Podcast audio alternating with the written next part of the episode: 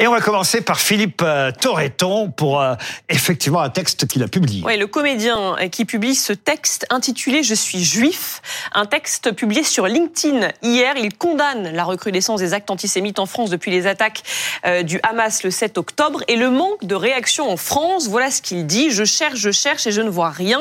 Pas de pancarte, pas de slogan rassembleur, pas de cortège immense, de mots d'ordre, pas de concert, rien aussi peu le, coup de gueule de, de Philippe Torreton. Oui, et c'est vrai que c'est assez rare. Chez les artistes, euh, surtout, on leur a plutôt reproché justement de ne pas intervenir euh, et dans les médias et sur les réseaux sociaux en faveur, on va dire, de l'État d'Israël, pas forcément par, en faveur du gouvernement. C'est d'ailleurs ce que précise bien euh, Toreton euh, dans son texte, mais pour rappeler aussi que ce conflit, et, je cite euh, Toreton, ce conflit dure depuis décennies et il n'est pas loin s'en faut le pire conflit sur la carte du monde. C'est ce que dit Toreton. Partout en Afrique, en Amérique du Sud, en Asie, sévissent des combats incessants traversant les générations, parfois bien plus dévastateurs que ce conflit israélo-palestinien.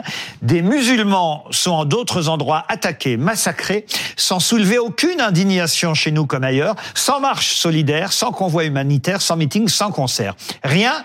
Ailleurs, le, ailleurs, le musulman peut crever en silence, c'est ce qu'écrit euh, Toretto, hein, mais en Palestine, lorsqu'un enchaînement de violences tue un Palestinien, c'est un scandale qu'il faut dénoncer immédiatement dans les salles de spectacle, sur le plateau des JT ou jusqu'à l'Assemblée nationale. Israël, et il termine ainsi, Israël est un État juif et c'est dans cette courte phrase le seul mot qui ne passe pas pour nombre de leaders d'opinion français. C'est le mot juif. La victime innocente n'a pas de pays, pas de religion, dit-il, pas de parti politique. C'est un texte absolument magnifique de Philippe Torreton, et j'ai l'impression que c'est c'est quelqu'un, je sais pas l'impression, c'est la, la, la, réalité. C'est un acteur, c'est un homme public qui n'a jamais porté sa judaïté en bandoulière. C'est-à-dire que ce n'est pas un leader de la communauté juive. C'est vraiment parce que c'est très grave qu'il a commencé à parler. Non, mais je suis même pas sûr. mais non, il, là, il, en tant que juif, il s'exprime pour la première fois en tant que juif et non pas en tant qu'artiste parce qu'il se sent menacé, parce que c'est dire la gravité je suis... des. Je ne suis même pas sûr qu'il soit je juif. Ne suis pas, il n'est pas juif. Je ne crois pas, monsieur. Euh, monsieur pardon, Frédéric. Moi, j'ai eu le sentiment mais non, non, il dit euh, je suis juif, comme on a dit nous sommes Charlie, et donc euh, ah, voilà. Mais donc il n'est pas juif. Non, ce qui est remarquable parce que euh, je, je, je, il avait déjà tweeté. Je suis juif, ça veut dire. Oui, oui, mais je, je, suis juif. en tout cas, je l'ai lu. Non, mais comme comme si des, il parlait. J'ai presque envie de vous dire, peu importe. Oui, mais peu importe. C'est fort. Non, mais ce qu'il y a de très important aussi, c'est qu'il remet aussi les pendules, pendules à l'heure quant à, à, à, la réalité du Hamas, où il dit bien que les, les, les, les Palestiniens souffrent du joug euh, du Hamas. Et donc là, il y a vraiment quelque chose de très fort parce que il n'y a pas, il ne renvoie pas dos à dos, il il nomme les choses et effectivement dans le milieu qui est le sien, c'est absolument courageux et euh, et surtout on aimerait qu'il soit, on dirait. voilà, on aimerait qu'il soit suivi euh, beaucoup plus. c'est vraiment là, il faut lui tirer, enfin parce que je m'attendais pas à cela de, de lui. Je dois être. Ah, il est souvent courageux. Hein. Je me souviens qu'à une époque où tout le monde encensait Gérard Depardieu, il avait fait un texte texte très très difficile ah bah où il dénonçait les agissements de, de oui, Pardieu et il s'est fait non, mais il s'est fait taper il, s'est fait taper dessus à l'époque. C'était oui mais c'était une forme de courage aussi parce que ce n'était pas dans le politiquement correct. Louison le, le fait que vous ayez pensé qu'il était juif pour parler des juifs est déjà effectivement mm. pas le problème. Ce qui est très, ce qui est très fort dans son texte, c'est qu'il dit bien que le mot qui choque, c'est, enfin, qui, qui choque, qui coince, c'est juif. Et donc, je pense à cette phrase que j'aime beaucoup de Franz Fanon écrivain martiniquais, quand vous entendez dire du mal des Juifs, tendez l'oreille, on parle de vous. On l'a rappelé cette phrase dès, dès, dès hier. elle marche à chaque fois. De depuis Franz Fanon, vous avez absolument raison. D'ailleurs, le texte de Toreton rejoint un, un texte, et plus qu'un texte, même peut-être on va voir euh, ce monsieur qui est suédois, mais d'origine yéménite, qui s'appelle Yuay Hamed, et qui lui aussi a laissé un message, euh, on va dire, du même contenu hier, qui rejoint celui euh, de Toreton. Il s'adresse aux pays arabes. Il dit, mais où étiez-vous au cours de la dernière décennie, lorsque euh, l'Arabie saoudite soutenu par huit pays arabes, a tué 400 000 yéménites. Euh, et, il donne différents exemples. Des centaines de milliers d'Arabes en Syrie, en Libye ont été tués. Il dit, mais où étiez-vous? Mais quand 7000 Arabes sont tués par des Juifs qui défendent leur droit à l'existence, vous vous révoltez, vous vous fâchez, vous prenez d'assaut les rues à l'est et à l'ouest, vous brandissez le drapeau palestinien, vous condamnez la terreur, vous appelez au cessez-le-feu. Pourquoi donc dans un cas et pas dans l'autre? C'est exactement ce que dit euh, aussi euh, Toreton. Bienvenue Raquel Garrido euh, sur ce plateau. Vous attendez Parce que j'imagine que vous avez, tout à l'heure, on, on, parlera évidemment de la France insoumise, on parlera évidemment de votre situation au sein de ce parti. Vous êtes député, je le rappelle, mais euh, vous avez lu forcément le texte de Toreton. Qu'est-ce que vous en pensez? Alors celui de Toreton, je ne l'ai pas lu, mais celui que vous venez de, de lire, je, je l'avais observé et je, je trouve euh, malsain de reprocher à quelqu'un de pas se mobiliser à tous les coups. En réalité, personne d'entre nous ne se mobilise à tous les coups. Euh, il se passe un tas de choses horribles. Euh, par exemple, dans le cas de la guerre de l'Arabie Saoudite contre le Yémen, effectivement, c'est euh, c'est un drame avec euh, des famines, des millions d'enfants qui ont été euh, jetés dans la famine. c'est nous, la France, hein, quand même, qui, a, qui avons armé l'Arabie Saoudite pour un certain nombre d'armes dans ce conflit-là. Comme Et tout le monde. Hein. Comment ça, comme, bah, tout, comme le tout le monde Enfin, euh, tout le monde vend des armes à tout le monde, de toute façon. Donc, euh, euh non, on peut, pas très précis comme remarque. Là. Euh, voilà. Je pense que nous, les citoyens français, on a notre mot à dire sur le fait de savoir si la France respecte les traités internationaux. Nous ne sommes pas censés vendre des armes qui ensuite conduisent à des massacres de, de populations civiles. Ça fait partie des, des, règles de droit international auxquelles nous nous asseyons. Mais effectivement, il n'y a pas eu, à part quelques députés, notamment insoumis, qui ont, ont soulevé ceci à l'Assemblée nationale, il n'y a pas eu des grandes mobilisations oui, citoyennes mais justement, quand même, c'est ce que dénonce et Toreton et effectivement ce monsieur suédois d'origine yéménite, c'est de dire, mais alors pourquoi Parlons de la France. Pourquoi en France, des jeunes euh, musulmans vont d'un seul coup se sentir concernés par au fond un, conflit qui ne l'aurait pas euh, directement euh, attaché, ce conflit israélo-palestinien, plus que par, alors euh, plus que effectivement le Yémen, la Syrie, la Libye. Est-ce que c'est pas uniquement c'est ça qu'ils nous disent? Parce que il s'agit des Juifs. C'est ça la question. Est-ce que vous êtes certain que les citoyens français euh, sont sont interpellés en tant que musulmans? Est-ce que ce n'est pas pourquoi? Pourquoi bah, C'est ce, ce qu'on lit, c'est ce qu'on voit sur les réseaux sociaux. Et moi, je vous invite. Alors, alors moi, ce que je constate, c'est qu'en fait, les Français, dans leur écrasante majorité, considèrent qu'une victime civile palestinienne, c'est la même chose qu'une victime civile israélienne. Mais tout le monde, on est d'accord. On est d'accord. Bon sang. Mais pourquoi vous énervez, mais madame? Mais parce que vous avez entendu Emmanuel Macron qui vient euh, à la face du monde déclarer cela. Mais tout le monde est d'accord. Et Israël, le, premier, une vie égale une vie. ce n'est pas ça qui a été dit par le gouvernement de Netanyahou. Il faut, il faut reconnaître mais si, que ce n'est pas la position actuelle du gouvernement israélien, madame.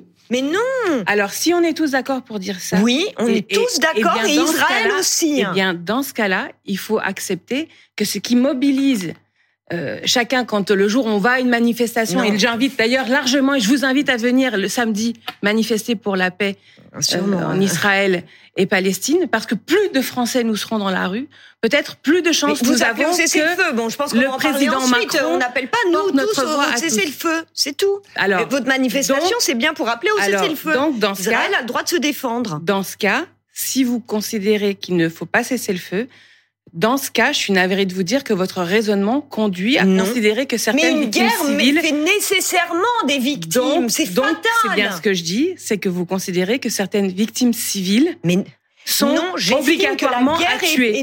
et là, je ne peux pas vous suivre et je pense que la majorité des Français ne vous suivent pas. L'ONU parle d'un risque de génocide en ce moment à Gaza. Ce sont les termes employés par l'ONU. Mais non, mais on sait ce que c'est. Justement, on sait ce que c'est qu'un génocide. Un génocide, c'est la volonté d'éliminer un, peuple. Il n'y a pas de volonté d'éliminer un peuple. Il y a la volonté d'atteindre le Hamas. C'est autre D'éliminer un groupe terroriste. Mais oui. Alors on y reviendra. Vous le savez tout à l'heure, puisque euh, Raquel Garrido reste avec nous jusqu'à 21h. On est un peu aller vite sur ce sujet, ce débat euh, qui tout de suite euh, crée, crée, crée, des étincelles, euh, évidemment, mais on y reviendra puisque on, on, va rester ensemble pendant plus de 30 minutes, mais on va continuer à regarder les visages de notre trombinoscope. Vous n'êtes pas obligé de réagir à tout, je vous rassure, Raquel Garrido. Encore que le prochain visage va peut-être vous faire réagir.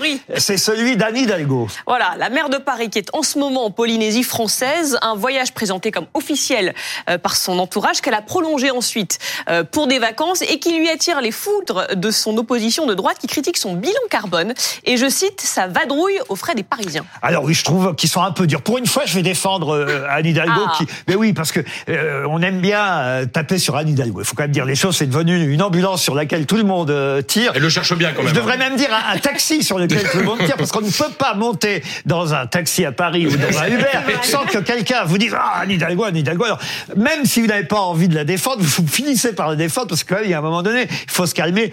Est-ce qu'elle n'a pas le droit de prendre quand même trois semaines de vacances? En plus, finalement, elle devait aller euh, là-bas Là où je rejoins peut-être l'opposition municipale, c'est que effectivement, je suis pas certain que ce soit une experte en termes de plage de surf pour savoir si euh, le surf peut euh, se passer là-bas pour la prochaine compétition. Qu'est-ce que vous dites? Elle est pas toute seule là-bas, avec son adjoint justement au JO. Elle, elle est entourée. Elle eh est ben, pas... Merci, vous tombez dans mon piège. c'est bien d'être avec plusieurs. Vous tombez dans mon piège parce que là, pour le coup, c'était euh, un argument pour la défendre. Parce que croyez-moi, si moi je vais en vacances, je pars pas avec mes adjoints. Parce que c'est plus des vacances du tout, vous voyez. Excusez-moi, mais enfin, il y a, y, a, y a, des ingénieurs pour... Euh, voilà, parce que c'est vrai qu'il y a des les compétitions de surf de, des Jeux Olympiques de Paris vont se dérouler là-bas. Franchement, la ficelle est un peu grosse. Est-ce que Anne Hidalgo a besoin d'aller vérifier que tout va bien dans la préparation des de, des plages et des, de, de, la flotte là pour la compétition? Bah, Et puis en plus, et comme, par hasard, et, et, comme par hasard, juste à côté, il y a des vacances voilà. Il y a... Non, c'est pas comme par hasard. Il, y a pour ça dit, puisque je suis sur place, je vais prolonger mes vacances. Il y, a, des compétitions dans d'autres villes de France. Pourquoi n'y est pas allé Moi, je suis d'accord avec Laurent. Franchement, il y en a assez de, de, de, de, des pieds comme ça, tout ce que font nos politiques. Avec notre argent, oui, il faut le en, en, revanche, bon, il est vrai qu'elle serait peut-être la première à euh, dénoncer ah, ça, tel Donc, là, je, euh, que, que ça se retourne contre elle, d'accord. Mais en revanche, moi, j'aimerais qu'on ne soit pas non plus à euh, les traquer en permanence. Mais si, c'est notre argent c'est de l'argent public. On, on est en droit de se poser la question pourquoi Anne Hidalgo va à Tahiti et pourquoi elle, passe tant de temps là-bas? Louison. D'abord, il faudrait vérifier que c'est de l'argent public. Ça se trouve, c'est le CIO qui a payé ce déplacement, d'abord. Et ah bon? Bah, faut vérifier. Ah bon, faut vérifier? Ah bah oui, il faut vérifier avant d'accuser. Mhm. C'est toujours mieux. Après, une fois qu'on est si loin, rester une semaine de plus pour que son bilan carbone soit un peu moins cata. Oui, mais le bilan carbone, c'est le même. Je suis désolé. Et en plus de ça, euh. Anne Hidalgo se déplace en vélo le reste de l'année. Oui, bah t'inquiète pas, il, faut, il va falloir en faire des tours de vélo dans Paris pour compenser le bilan carbone. Et surtout beaucoup de pédalos pour rentrer. Ouais, voilà. On va passer au visage euh, suivant. Je vous interroge pas sur euh, cette affaire que vous trouvez ridicule, j'imagine. Non, je pense que c'est important de s'occuper euh, des deniers publics. Cependant, ce que j'aurais à reprocher moi à Anne Hidalgo, c'est qu'elle est quand même dans la probablement la, la ville la plus riche du pays, avec peut-être Neuilly, enfin voilà, certaines villes de l'Ouest des Hauts-de-France. Et à l'inverse, je trouve qu'elle n'en fait pas assez pour aller chercher l'argent là où il est, dans les grandes entreprises. J'ai l'impression que, en fait, le vrai maire de Paris, c'est LVMH. Euh, et j'ai l'impression qu'elle ne fait rien pour que les gros partagent avec les petits. Il y a encore trop de gens dans la rue à Paris, trop de misère, trop de Parisiens euh, qui souffrent, qui payent et trop de dettes. Et trop de dettes aussi à Paris. Non, pas forcément. ça, pardon, mais pour, pour investir dans des dans des infrastructures publiques, c'est pas c'est pas une difficulté. Paris a des moyens et moi je trouve qu'Anne Hidalgo était peut-être un petit peu euh, un petit peu timide pour aller chercher l'argent là où il est. Bon, écoutez, elle va rentrer, vous lui direz, et on passe au troisième euh, visage, celui de quelqu'un qu'on connaît pas encore très très bien d'ailleurs, le ministre du logement. Il s'appelle Patrice Vergrit. Vergrit, ministre chargé du logement, donc parce que la trêve hivernale a commencé hier, Laurent. Oui, exactement. On ne peut plus expulser qui que ce soit euh, jusqu'au printemps et c'est tant mieux évidemment pendant cette trêve hivernale. Mais il y a un deuxième sujet qui concerne Patrice Vergrit, parce qu'avant d'être ministre du logement dans ce gouvernement, il a été aussi maire de Dunkerque. Maintenant, il est maire adjoint parce qu'il est euh, ministre. Mais en tant que maire de Dunkerque, on parlait de, Paris et, parfois de la circulation difficile euh, qui est reprochée à Anne Hidalgo. Eh bien, lui, à Dunkerque, il a rendu les transports en commun gratuits. Et ça fait cinq ans que ça existe à Dunkerque. Il y a un bilan, aujourd'hui c'était dans le journal La Croix, un bilan tiré sur le fait que depuis cinq ans, les transports en commun soient gratuits là-bas. Quand même, quand les politiques font quelque chose de bien, euh, je trouve qu'il faut le signaler parce que c'est quand même une initiative rare. Quelques villes depuis vont essayer de faire, enfin, ont annoncé qu'elles allaient faire euh, la même chose, mais les transports gratuits dans une ville aussi grande que Dunkerque, c'est assez rare. Oui, je connais bien Dunkerque, bien entendu, c'est ma région, euh, ça marche. Il faut reconnaître que ça marche, que beaucoup de gens ont laissé la voiture. après, c'est Dunkerque et puis les, petites villes autour, etc. Et, ce sont des bus. Hein. Et ce qu'il y a de bien, c'est que ça marche vraiment, c'est-à-dire que l'offre de gratuité va en même temps avec des bus qui arrivent à l'heure. Parce que c'est pas, désolé de reparler de Paris. À Paris, c'est un drame quand on essaie de prendre le bus. On sait jamais quand on va, on va, il va arriver. Donc, oui, ça marche et ça prouve que quand on offre un service qui fonctionne, un service public qui fonctionne, eh ben les gens sont prêts à l'accepter. On passe au visage suivant, celui d'un écrivain, Kevin Lambert. Oui, le Canadien qui a remporté cette semaine le prix Décembre avec son roman Que notre joie demeure, une fiction sur la chute d'une architecte accusée de chasser les pauvres de Montréal. Alors ce n'est pas tant le sujet du roman que je n'ai pas lu, euh, c'est plutôt la polémique qu'il y a eu autour de lui, qui n'a pas empêché d'ailleurs d'avoir ce prix, Kevin Lambert. Il est de Montréal et c'est un écrivain euh, qui, euh, il faut le dire, pour que son roman fasse un peu parler, a, a révélé je sais pas si c'est lui d'ailleurs ou son éditeur, mais a révélé qu'il avait eu affaire à ce qu'on appelle, j'ai toujours du mal avec euh, ce terme, comment vous dites? Sensitivity readers. Voilà, sensitivity readers. C'est-à-dire que ça, ça, se fait maintenant, on fait relire son livre par quelqu'un qui va dire, attention, euh, là c'est pas bien, c'est pas... Ça risque d'offenser telle minorité. C'est discriminatoire, là il y a une minorité qui va pas être contente, là il faut changer ceci, là il faut changer cela. Et ça avait créé euh, une polémique parce qu'il y a Nicolas Mathieu, qui est un écrivain qui a eu le prix Goncourt en 2018 euh, c'était il y a cinq ans maintenant avec leurs enfants après eux. Il a fait un autre succès l'année dernière avec euh, Connemara, voilà. Euh, eh ben, cet écrivain avait dit mais c'est pas possible. Les écrivains doivent écrire eux-mêmes ce qu'ils veulent sans avoir quelqu'un qui va surveiller effectivement les phrases écrites à propos de telle ou telle minorité. D'accord, pas ah, d'accord Bien sûr, je, je, suis tout à fait d'accord avec Nicolas Mathieu. Et surtout, euh, comme vous l'avez dit, Laurent, c'est que ça n'a pas empêché d'avoir un prix. C'est cela qui devrait l'empêcher. En France, des, des, des, écrivains de cette nature ne, ne doivent pas être distingués. Mais si le livre est très bon ah, mais c'est pas de chat GPT quand même. Je veux dire, il a écrit son ah livre. Après qu'il ait pu, il s'en est expliqué. Hein, il dit, bah écoutez, voilà, j'ai un personnage euh, dans euh, mon roman qui est une jeune femme euh, haïtienne. Je ne connais pas exactement les conditions de. Eh ben, il prend un autre sujet. Mais non, mais il, travaille avant. mais il travaille avant. Oui, il, travaille avant. Il, ben mais il ne soumet pas ben à une censure qui va lui dire. Parce que c'est pas simplement pour avoir des connaissances, c'est pour dire ah non, ça, le lecteur risque d'être affecté. Euh, regardez le Conrad, le roman de Conrad qui a été réécrit au moment du passage en poche, qui a changé de titre précisément. dans un premier temps, j'étais plutôt d'accord avec Nicolas euh, Mathieu, mais j'ai lu euh, sa défense à ce garçon, Kevin Lambert, qui vient d'avoir le prix décembre. Il dit la fiction a charrié pendant des années de nombreux stéréotypes grossiers sur les personnages minoritaires, qu'ils soient homosexuels, féminins, juifs, non blancs on ne connaît pas forcément ce qu'ils pensent. Parfois, c'est bien aussi de les interroger. Non, mais ça, c'est absolument faux. Il faut se défaire de cette idée que la littérature véhicule quelques stéréotypes qui soient. Mais les romanciers, euh, justement, je prenais l'exemple de Joseph Conrad, mais c'est un immense romancier. Et qu'est-ce qui fait la grandeur d'un romancier? C'est précisément d'être capable de se déplacer en imagination dans une autre manière de, de concevoir les choses. Donc, il est absolument faux de dire que la littérature, depuis des, des, siècles, véhicule des, des stéréotypes sur les femmes. Louison. Très rapidement. J'avais fait toujours rapide, Louison. alors, oui, mais je vous fais confiance. Non, mais je m'étonne, Bérénice, parce que je vous ai entendu sur d'autres sujets défendre l'œuvre par rapport à l'artiste. Là, l'œuvre est primée, donc on n'a rien à dire. Si l'œuvre euh, mais pas sa, mais la méthode, C'est la méthode. Bah, ça crée un précédent très grave. Le fait qu'il y ait un prix. Je me demande si l'œuvre à la fin elle est bien, elle est bien. Point.